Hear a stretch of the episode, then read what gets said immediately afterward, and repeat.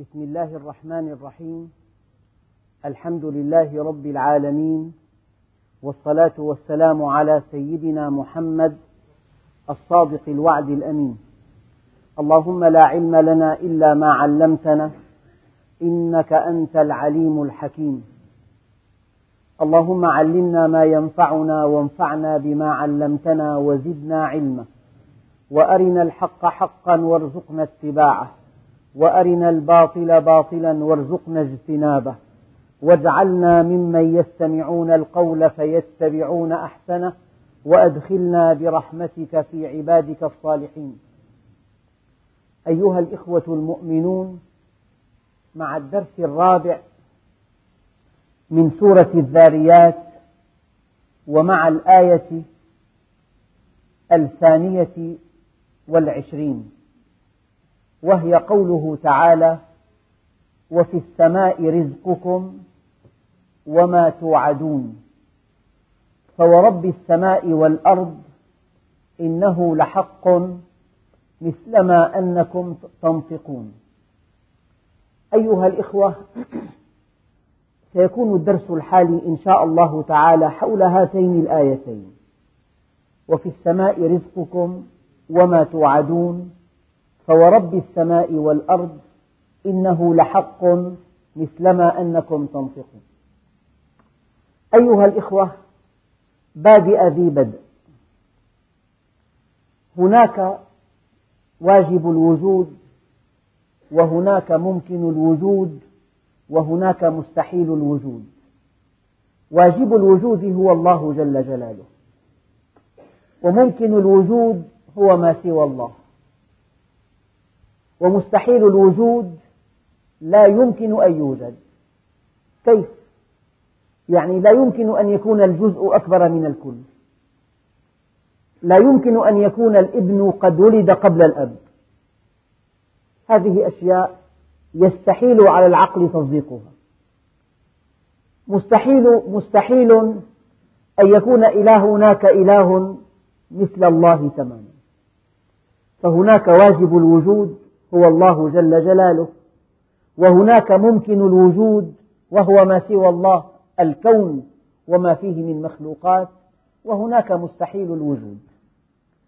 دعونا من مستحيل الوجود ولنبقى في واجب الوجود وفي ممكن الوجود. الوجود الله عز وجل موجود بذاته، واحد أحد، فرد صمد، لا يعتمد في وجوده على ما سواه ولا في استمرار وجوده. قل هو الله أحد، الله الصمد، لم يلد ولم يولد ولم يكن له كفوا أحد. لكن ممكن الوجود، لأن دققوا، مفتقر في وجوده إلى من يوجده، واحد، ومفتقر في استمرار وجوده إلى من يمده. ونحن من بني البشر، وهذه صفتنا، مفتقرون في وجودنا إلى الله. هو الذي أوجدنا، وهو الذي خلقنا. هل أتى على الإنسان حين من الدهر لم يكن شيئا مذكورا؟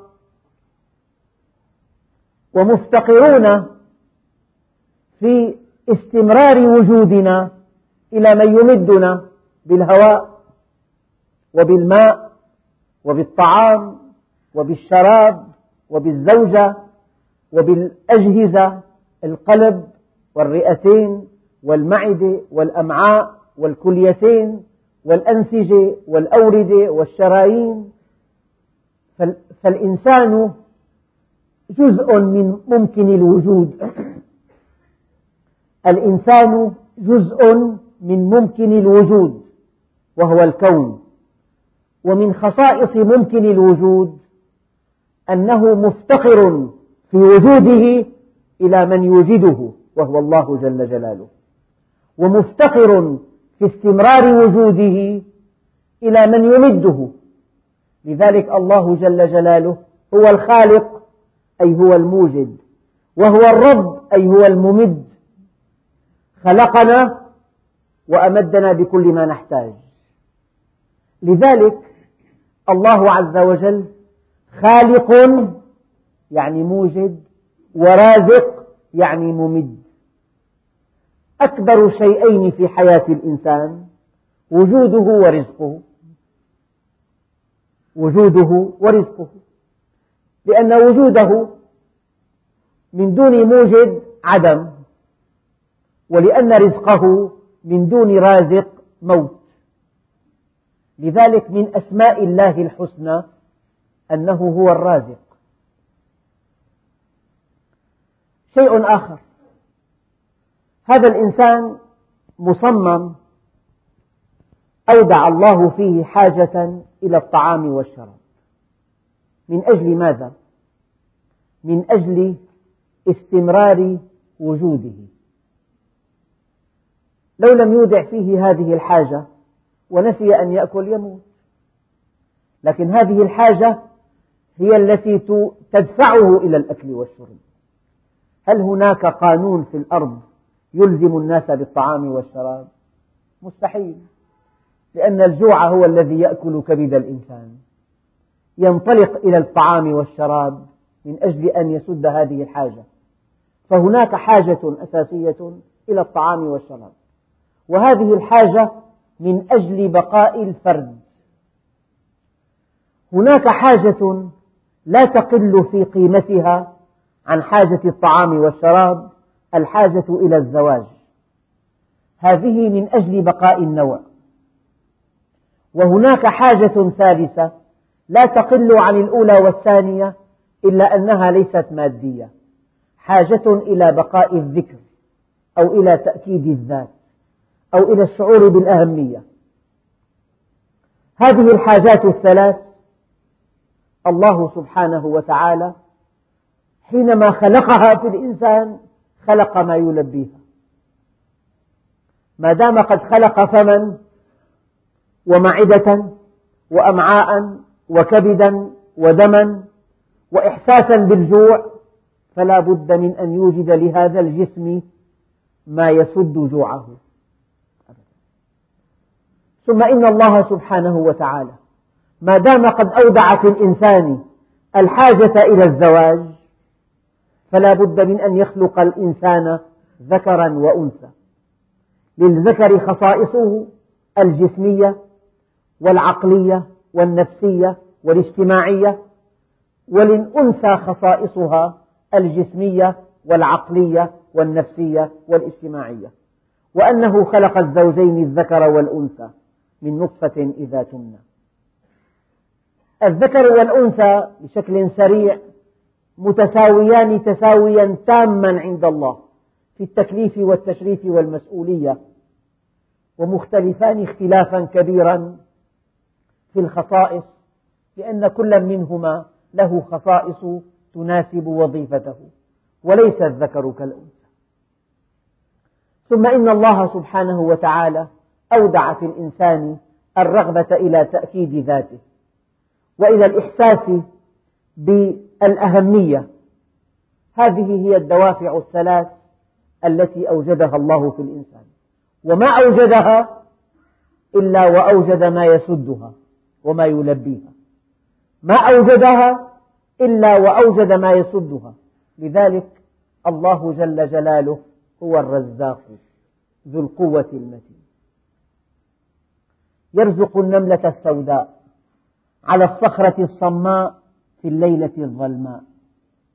ولو تبحرت في اسم الرزاق لوجدت العجب العجاب، لو تبحرت في اسم الرزاق لوجدت الشيء الذي لا يوصف. كل مخلوق يصله رزقه بطريقة أو بأخرى. أيها الإخوة الكرام، هناك شيء آخر، هو أن الإنسان طاقاته وإمكاناته تتيحان له أن يتقن اختصاصا واحدا أو اختصاصين أو ثلاثة، لكنه بحاجة إلى ملايين الحاجات. إذن هو مقهور أن يكون في مجتمع. لو كتبت على ورقة ما تستهلكه في اليوم الواحد تحتاج إلى خبز، إلى ماء، إلى طعام، إلى شراب، إلى فراش، إلى بيت، إلى غرف، إلى تعليم، إلى طبابة، يعني تحتاج إلى أشياء لا تعد ولا تحصى. وقد يسر لك الله عملا واحدا أو اختصاصا واحدا. ما معنى ذلك؟ أنك مقهور أن تكون في مجتمع. الآن من خلال حاجتك إلى الطعام والشراب تنطلق إلى العمل، ومن خلال حاجتك إلى الزوجة تنطلق إلى الزواج، ومن خلال حاجتك إلى تأكيد الذات تنطلق إلى أعمال تسعى, من تسعى لأن تكون نبراسا لك في المجتمع، ومن أجل حاجتك إلى آلاف المواد تعيش في مجتمع. كل هذا من أجل أن تمتحن بالخير والشر، بالعطاء والحرمان، بالإحسان والإساءة، بالصدق والكذب، بالإخلاص والخيانة، بالاستقامة والانحراف، بالكبر والتواضع، بالإنصاف والجحود، من خلال العمل، من خلال الزواج، من خلال تأكيد الذات، من خلال بقائك في مجتمع. تمتحن أشد الامتحان. هو الذي خلق الموت والحياة ليبلوكم أيكم أحسن عملا إنا كنا مبتلين أحسب الناس أن يتركوا أن يقولوا آمنا وهم لا يفتنون ولقد فتنا الذين من قبلهم. إذا أنت في الحياة الدنيا مبتلى، من أجل أن تعمل عملا صالحا يؤهلك لجنة عرضها السماوات والأرض. أنت مخلوق للجنة، للجنة وحدها. وما خلقت الجن والإنس إلا ليعبدون ليطيعون ليعرفوني فيطيعوني فيسعدوا بقربي في الدنيا والآخرة. هذا هو الهدف. الرزق أيها الإخوة أنواع. نوع ميسور بلا ثمن، الهواء، ولو كان الهواء بالثمن وبالقسائم وبالاحتكار لهلك الناس. ونوع يحتاج إلى سعي طفيف كالماء، ليس له ثمن، ثمنه ثمن خدماته وتوفيره من مكان إلى مكان. ونوع يحتاج إلى ثمن، ونوع يحتاج إلى عمل. وهناك أنواع منوعة من الرزق أودعها الله في الأرض، بعضها تستخدمه مباشرة، وبعضها يحتاج إلى تدخل من جهد بشري، ومن خلال هذا الجهد البشري المبني على العلم والعمل يمتحن الإنسان فيرقى أو ينحدر. أيها الإخوة الكرام، شيء آخر في الموضوع، هذه كلها موضوعات تمهيدية. هناك في الكون ثوابت ومتغيرات. من الثوابت مثلا دورة الأرض حول نفسها. من خلال آلاف السنوات، بل مئات ألوف السنوات، بل مئات مئات ألوف السنوات، ما رأينا مرة الأرض توقفت عن الدوران. تدور بسرعة ثابتة وتتحرك بمواقيت موزونة بشكل مذهل، حتى إن أدق الساعات في العالم تضبط على حركة الكواكب. فحركة الأرض حول نفسها وحول الشمس وميل محورها من الثوابت. لكن نزول الأمطار من المتغيرات، مع أن الأمطار مبنية على علم دقيق دقيق دقيق، إلا أن مفتاح التشغيل بيد الله عز وجل. انظر إلى آلة بالغة التعقيد، بالغة التعقيد، كل شيء يعمل فيها بانتظام، ولكن لهذه الآلة مفتاح، إن لم تدر هذا المفتاح الآلة لا تعمل. فالأرض من الثوابت، أما نزول الأمطار من المتغيرات. والذي يدهش أن الله سبحانه وتعالى جعل الثوابت ليستقر الكون على نظام، نظام الأيام والأسابيع والشهور والسنوات، ونظام الليل والنهار، ونظام الفصول، هذه كلها ثبتها الله عز وجل. ومن الثوابت خصائص الأشياء. حديد صلب، ما قولكم إذا كان الحديد مرة صلبا ومرة مائعا؟ بعد أن أشدت البناء وقع البناء، تغير خصائص الحديد. حديد حديد، والنحاس نحاس، والذهب ذهب، والفضة فضة، والرصاص رصاص. وبذرة الخيار خيار، والتفاح تفاح، والإجاص إجاص. خصائص الأشياء ثابتة، هذه من الثوابت، خصائص الأشياء. بينما نزول الأمطار من المتغيرات. لماذا ثبت ولماذا غير؟ الذي ثبته من أجل الاستقرار، والذي غيره من أجل التربية. الأب يعطيك غرفة في البيت لك وحدك بشكل دائم وثابت، أما المصروف يدفعه إليك أو لا يدفعه تأديبا وإثابة لك. فالثوابت كي يستقر الكون، والمتغيرات كي يربى الإنسان. إذن الرزق متغير. أولا هناك موضوع دقيق دقيق، ما الفرق بين الرزق والكسب؟ الرزق ما تنتفع به فقط، الطعام الذي أكلته، والقميص الذي ترتديه، والسرير الذي تنام عليه، والبيت الذي تسكنه، والطعام الذي تستهلكه، هذا فقط ووحده هو الرزق.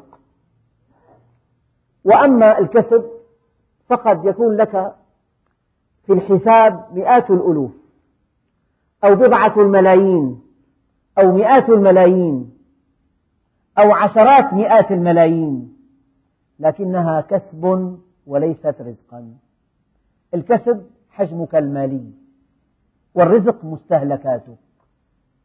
الكسب كله تحاسب عليه ولا تنتفع به، لكن الرزق تحاسب عليه وتنتفع به.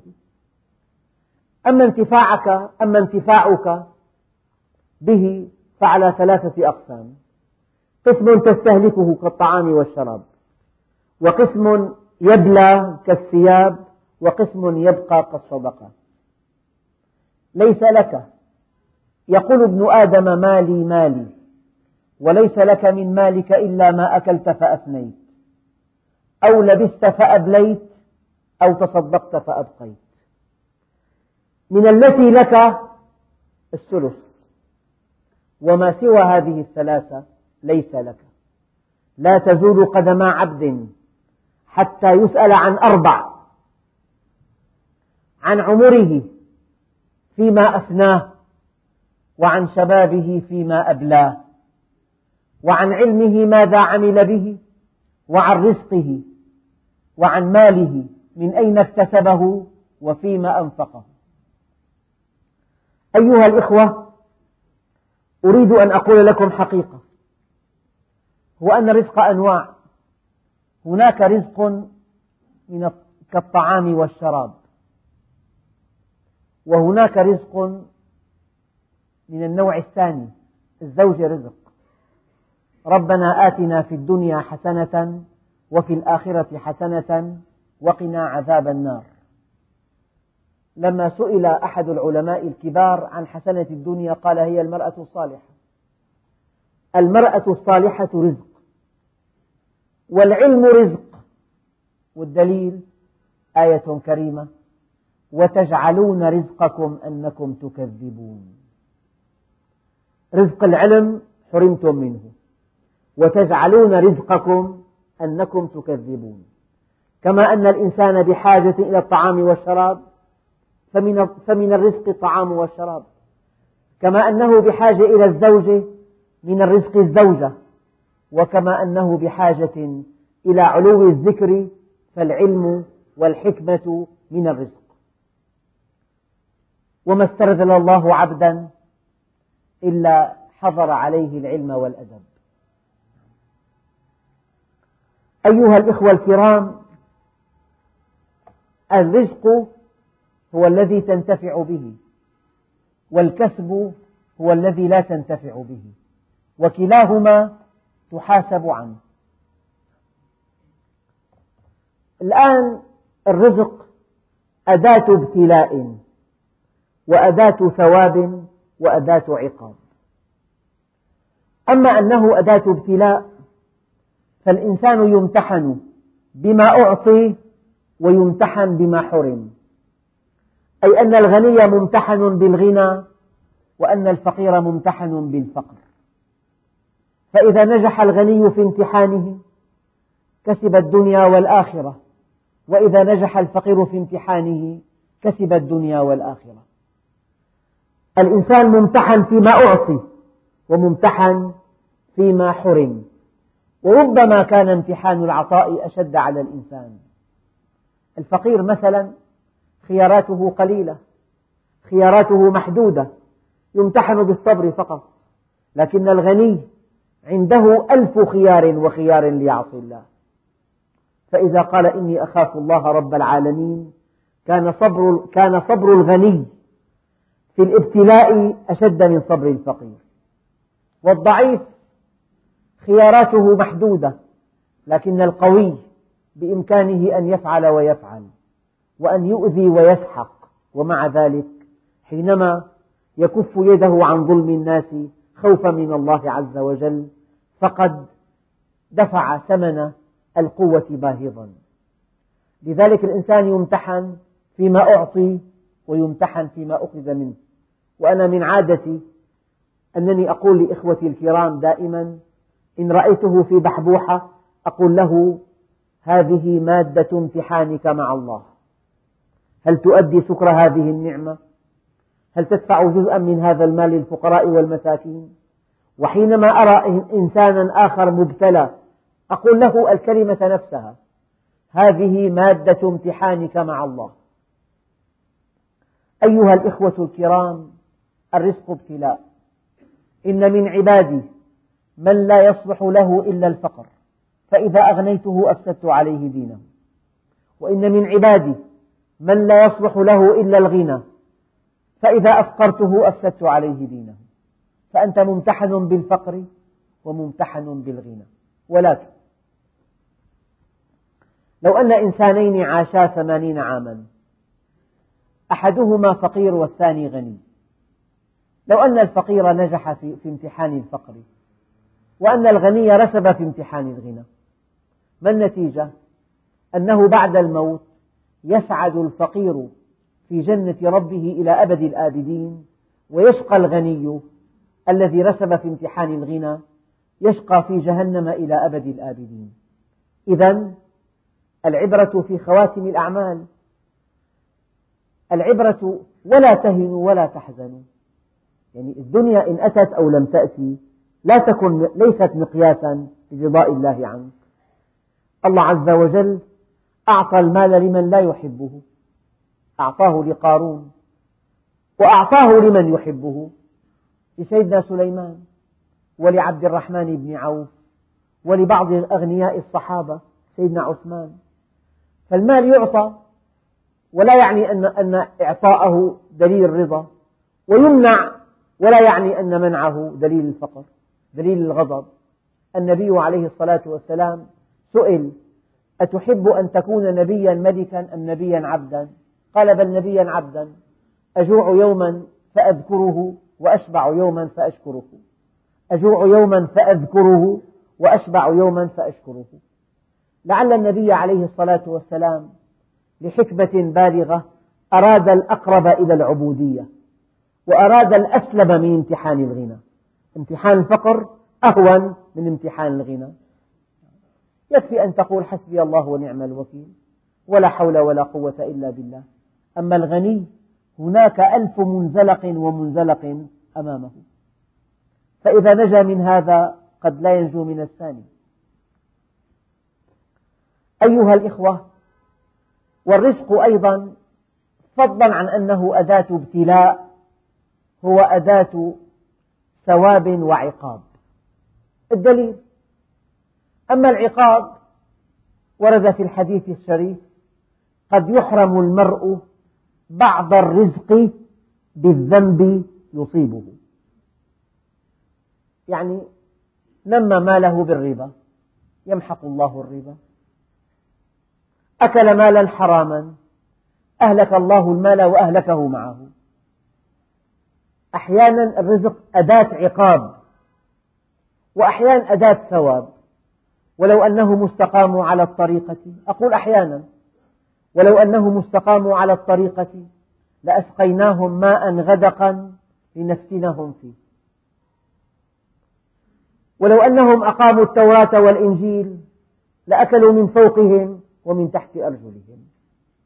إذن الرزق من المتغيرات، أداة ابتلاء وأداة ثواب وأداة عقاب.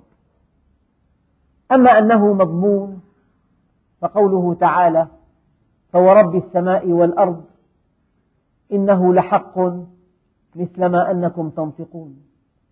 ما دام هذا الفم قد خلق ليأكل فلا بد له من طعام وشراب. الرزق مضمون وقد يكون في حدوده الدنيا، يعني ما أحد يعرف أن هذا الطعام الخشن الذي يأكل يأكله المحرومون ربما كان فيه من المواد الغذائية ما يفوق الطعام السمين. يعني أمراض القلب في البلاد الصناعية الغنية ثمانية أمثال. وبالمناسبة أجريت دراسة على طعام الشعوب في كل أنحاء العالم، فكانت فكان طعام شعوب حوض المتوسط، وهي شعوب فقيرة، أفضل طعام في العالم. السبب أنهم يكثرون من المواد السلولوزية، وهذه المواد تصون الغشاء المخاطية في الجهاز الهضمي وتمتص الكوليسترول الزائد وتسرع في انتقال الطعام وإخراجه. إذن الطعام الخشن غير العصير غير المعالج طعام مفيد جدا. واكتشفوا أيضا أن هذه الشعوب تكثر من البروتينات النباتية كالحمص والفول، وهو أسلم للجسم من اللحم الذي قد يؤذي في كثرته تؤذي. ثم إنهم يستعملون زيت الزيتون، وهو من أفضل الدهون التي تعين على مرونة الشرايين، والإنسان عمره من عمر شرايينه. دراسة دقيقة دقيقة أجريت في يعني دراسة مقارنة فيما بين الطعوم التي يأكلها الشعوب، وجد أن طعام البلاد التي في حوض المتوسط، وهي في الأعم الأغلب بلاد فقيرة، أفضل طعام على الإطلاق. فمعنى ذلك الله عز وجل ضمن الرزق المفيد. أما الترف أن تأكل عشاء بخمسين ألفا أي مو مضمونة للكل، للمترفين مضمونة. أما أن تأكل ما يقيم أودك هذا للجميع. الرزق مضمون والرزق موزون. يعني في دراسة في حكمة، هناك حكمة بالغة من كون هذا الرزق وافرا أو قليلا. ولكن السؤال الدقيق: هذا الرزق هل يزيد وينقص؟ الجواب نعم، يزيد وينقص، والأدلة كثيرة. أول دليل: ولو أن أهل القرى آمنوا واتقوا لفتحنا عليهم بركات من السماء والأرض. معنى الرزق يزيد، يزيد بالإيمان والتقوى، ويزيد أيضا بالاستقامة. ولو أنهم استقاموا على الطريقة لأسقيناهم ماء غدقا لنفتنهم فيه، ويزيد بالتزام أحكام الشرع. ولو أنهم أقاموا التوراة والإنجيل لأكلوا من فوقهم ومن تحت أرجلهم. رزق إذن يزيد بالطاعة والإيمان والتقوى والاستقامة. والأدلة ثلاث آيات قرآنية. والرزق يزيد بالاستغفار. فقلت استغفروا ربكم إنه كان غفارا يرسل السماء عليكم مدرارا ويمددكم بأموال وبنين ويجعل لكم جنات ويجعل لكم أنهارا. يزيد بالاستقامة والإيمان والطاعة، ويزيد أيضا بالاستغفار، ويزيد الرزق بإقام الصلاة. وأمر أهلك بالصلاة واصطبر عليها لا نسألك رزقا، بيت تقام فيه الصلوات، هذا بيت في الأعم الأغلب الله سبحانه وتعالى يرزقه. الرزق ليس بالذكاء ولكن بالتوفيق، الرزق ليس بالحركة الطائشة الدؤوبة ولكن بتوفيق الله عز وجل. إذن الالتزام يزيد في الرزق والاستغفار يزيد في الرزق. وفي الحديث الشريف الصدقة تزيد في الرزق، يمحق الله الربا ويربي الصدقات. المال الذي تنفق منه الصدقات يربو ويزيد. وقد قال عليه الصلاة والسلام استمطروا الرزق بالصدقة، يعني إذا أردتم رزقا وفيرا فتصدقوا، ولحكمة أرادها الله عز وجل. على الآلة الحاسبة الإنفاق ينقص المال، ولكن القرآن الكريم كلام خالق الكون، الإنفاق يزيد المال.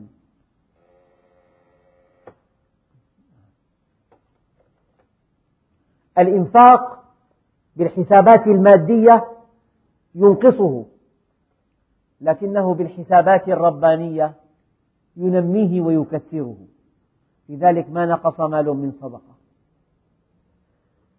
نعم. شيء آخر، الرزق يزيد بالإتقان.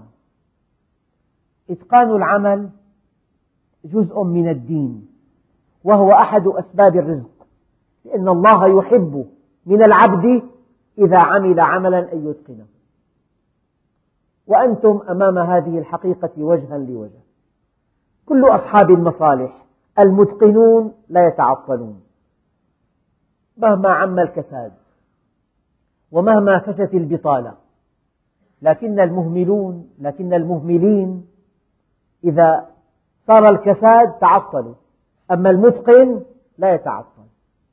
الإتقان أحد أسباب نماء الرزق. الأمانة كما قال عليه الصلاة والسلام الأمانة غنى، حينما تكون أمينا تمتلك أكبر ثروة في الأرض، ألا وهي ثقة الناس. حينما تكون أمينا تمتلك أكبر ثروة في الأرض، إنها ثقة الناس. الناس يعطونك أموالهم حينما يأمنونك، فالأمانة غنى.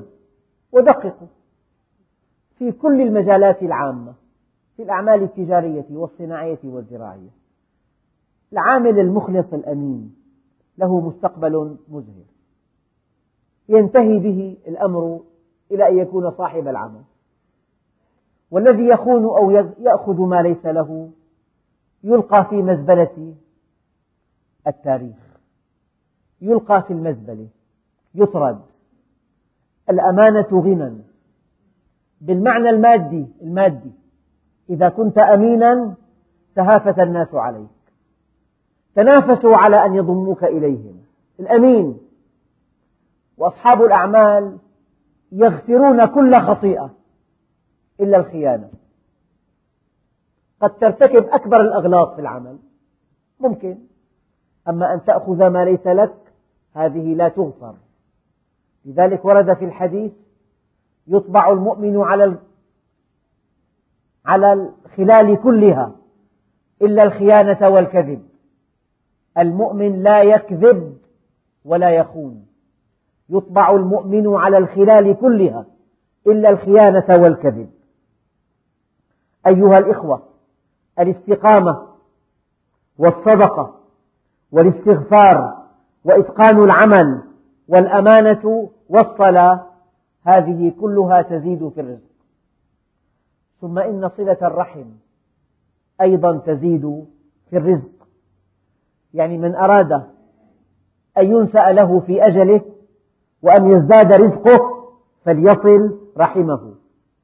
في شخص له إشرافه على كل الأسرة، على أخواته، على أصهاره، على أولاد عمه، على من حوله، يواسيهم، يمدهم بالمساعدة، فهذا الذي يصل رحمه بالزيارة والرعاية والتوجيه وإنفاق المال، هذا يزيد رزقه بشكل أو بآخر. أنت حينما تنفق من مالك يجعل الله رزق غيرك عندك، يعني إذا أردت أن تنفق يأتيك رزق الآخرين إليك من أجل أن تنفق، فالذي ينفق يزداد رزقه. أنفق بلالا ولا تخش من ذي العرش إقلالا، عبدي أنفق أنفق عليك.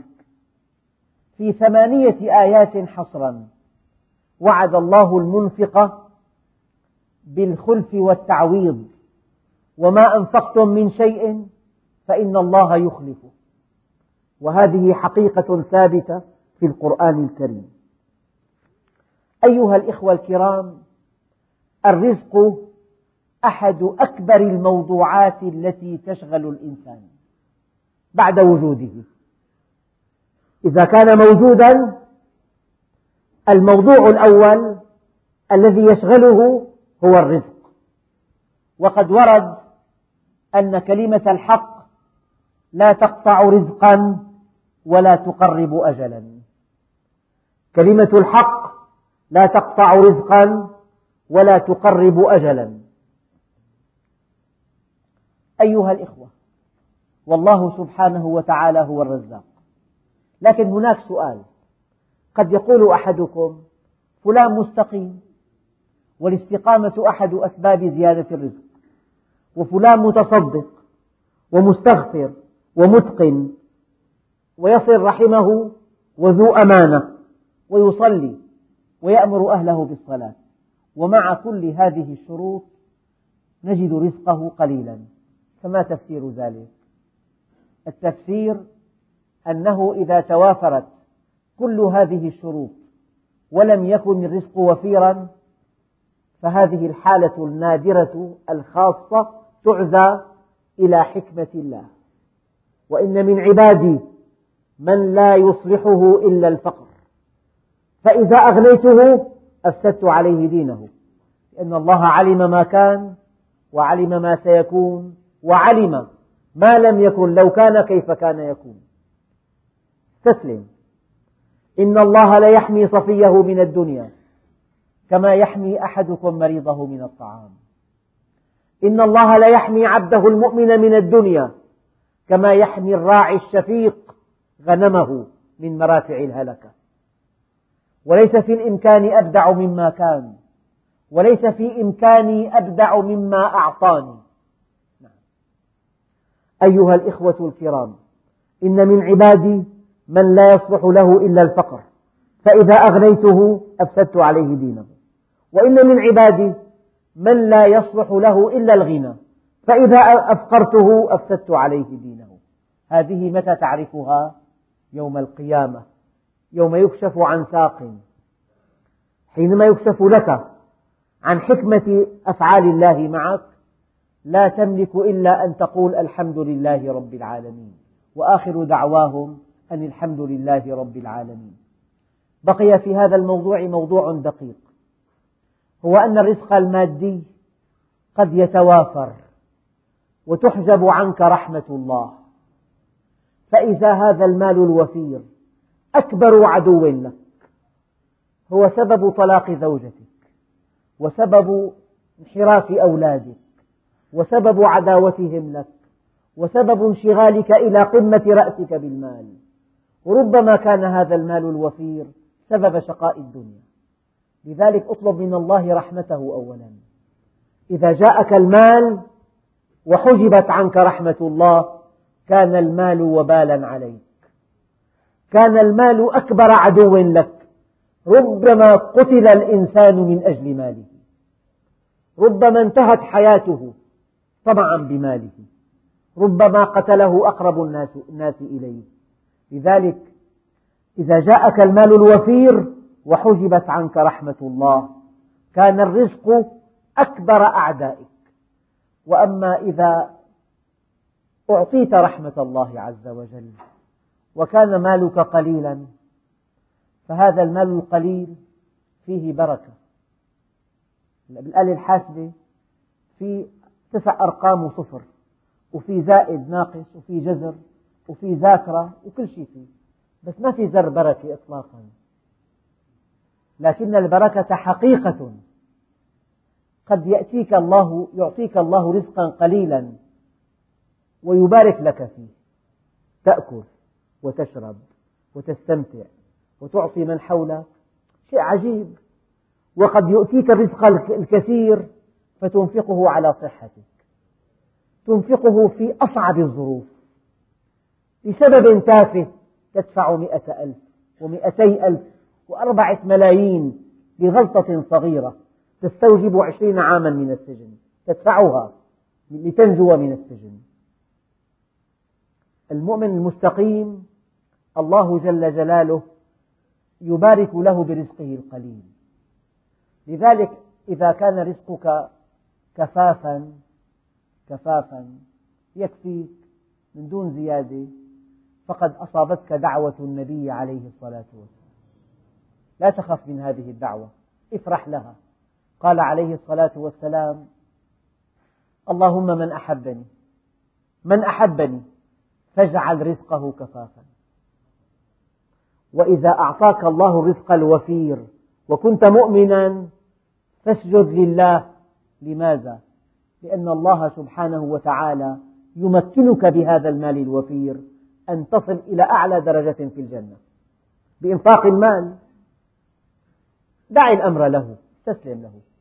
إن جعلك ذا دخل محدود وقد عافاك في إيمانك وفي صحتك وفي أهلك وأولادك، فهذه دعوة النبي لك: اللهم من أحبني فاجعل رزقه كفافا.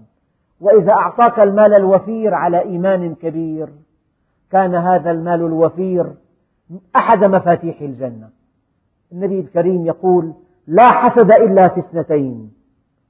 النبي يقول لا ينطق عن الهوى: لا حسد إلا في اثنتين، رجل آتاه الله علما فهو يعلمه آناء الليل وأطراف النهار، ورجل آتاه الله مالا فهو ينفق ينفقه آناء الليل وأطراف النهار، في مستوى واحد. طيب، لذلك خذ من الدنيا ما شئت وخذ بقدرها هما، ومن أخذ من الدنيا فوق ما يكفيه أخذ من حتفه وهو لا يشعر. أيها الإخوة، ما كل رزق مادي، أحيانا تعد الحكمة أعظم أنواع الرزق. الدليل: ومن يؤت الحكمة فقد أوتي خيرا كثيرا. ومن يؤت الحكمة، إذا آتاك الله الحكمة فعرفت الله فقد أوتيت خيرا لا يعلمه إلا الله. ماذا أعطى الله الأنبياء الذين أحبوه؟ هل في الكون كله مخلوقات أحب إلى الله من أنبيائه ورسله؟ هل جعلهم أغنياء جميعا؟ كان عليه الصلاة والسلام إذا دخل بيته يقول: أعندكم شيء نأكله؟ يقول: لا لا لا شيء يأكله. يقول: فإني صائم. سيد الخلق وحبيب الحق، كان إذا أراد أن يصلي الليل تنحي السيدة عائشة بعض جسمها ليصلي، لأن غرفته لا تتسع لصلاته ونومه، أربعمائة متر، ثلاث جبهات مفتوح كاشف الشام كله. النبي ما كان هيك، بيته بيته متواضع ورزقه محدود. الله امتحنه بالفقر فصبر، وامتحنه بالغنى فشكر. وامتحنوا بالنصر فتواضع. لما دخل مكة فاتحا كادت ذؤابة عمامته تلامس عنق بعيره، ولما امتحنوا بالقهر بالطائف قال إن لم يكن بك غضب علي فلا أبالي ولك العتبى حتى ترضى لكن عافيتك أوسع لي. يعني أيها الأخ اسعى اسعى سعيا حثيثا، وحيثما انتهى بك السعي فقل الحمد لله رب العالمين. أنا لا أرضى لأحدكم أن يقعد وأن يقول هكذا أراد الله لي، لا، هذا تواكل، هذا لا يتفق مع الإيمان إطلاقا. لكن إذا سعيت سعيا حثيثا وانتهى بك السعي إلى هذا الرزق فقل الحمد لله رب العالمين، هذا الذي أراده الله لي. وربما أعطاك فمنعك، وربما منعك فأعطاك. قد يكون رزق القليل أحيانا دافعا إلى الله عز وجل. أخواننا الكرام، حقيقة أقولها لكم، الدنيا العريضة والأموال الطائلة والبيوت الفاخرة والمركبات الفارهة والرزق الوفير والتمتع بمباهج الدنيا في البلاد الغنية حجاب بينهم وبين الله. والفقر أحيانا والحاجة أحيانا والشدة أحيانا دافع لنا إلى باب الله. ربما أعطاك فمنعك، التعبير العامي خذه ومحيه. وربما منعك فأعطاك، أعطاك العلم الغزير، أعطاك الحكمة، أعطاك معرفته، أعطاك سبل الجنة، أعطاك سعادة الدنيا والآخرة. لذلك قل يا ربي لك الحمد، لا تعترض على رزق الله عز وجل. أحد أكبر أسباب السعادة أن ترضى بما قسمه الله. الله قسم لك هالدخل، الحمد لله. قسم لك هالزوجة اللي فيها ألف علة، أي الله قسم لك إياها، ارضى بها، دارها تعيش بها. قسم لك هالبيت، أخي صغير ماشي الحال، مأوى، معك مفتاح بيت. كان عليه الصلاة والسلام إذا دخل بيته يقول الحمد لله الذي آواني وكم ممن لا مأوى له. معك مفتاح بيت. الغنى الحقيقي أن تكون معافا في جسدك. كلوة واقفة ثمانمئة ألف، دسام خمسمئة ألف. إذا بدك تحسب ثمن أجهزتك السليمة مئة مليون حقا. فشل كلوي بالأسبوعين، غسيل كلوي، توقف بالدور ثمان ساعات وجلسة ست ساعات، بدك تبخش بدني، ما بقى في محل، بيبقى بالمئة عشرين من حمض البول، يساويك إنسان عصبي لا تحتمل أحد، وشيء مو معقول. فالكلته سليمة وقلبه سليم والدسامات سليمة والشريان التاجي مفتوح، المية مية مفتوح، بيقدر يمشي، ينام، يوقف، بيقدر يفرغ مسانته بدون مشكلة، ما في عنده. هذا غنى، هذا غنى كبير. إذا أصبح أحدكم آمنا في سربه معافا في جسمه عنده قوت يومه فكأنما ملك الدنيا بحذافيرها. هذا كلام النبي، كلام رسول الله الذي لا ينطق عن الهوى. إذا أصبح أحدكم آمنا في سربه معافا في جسمه عنده قوت يومه فكأنما ملك الدنيا بحذافيرها. كان عليه الصلاة والسلام إذا استيقظ من منامه يقول الحمد لله الذي رد إلي روحي، يعني الله سمح لي أعيش يوم جديد. ويقول الحمد لله الذي عافاني في بدني، وقف، بصر سليم، سمع سليم، حركة سليمة، قضى حاجة ما في مشكلة، الطرق سالكة كلها، انتهى. ثم يقول والحمد لله الذي أذن لي بذكره، أذن لي بذكره. أخواننا الكرام، موضوع الرزق من أكبر الموضوعات بعد وجود الإنسان. لذلك أن تعرف أسبابه وأن تعرف حكمته وأن تعرف أسباب زيادته وأسباب نقصانه وكيف تنفقه، هذا جزء من الإيمان. وآية اليوم وفي السماء رزقكم وما توعدون فورب السماء والأرض إنه لحق مثل ما أنكم تنطقون والحمد لله رب العالمين.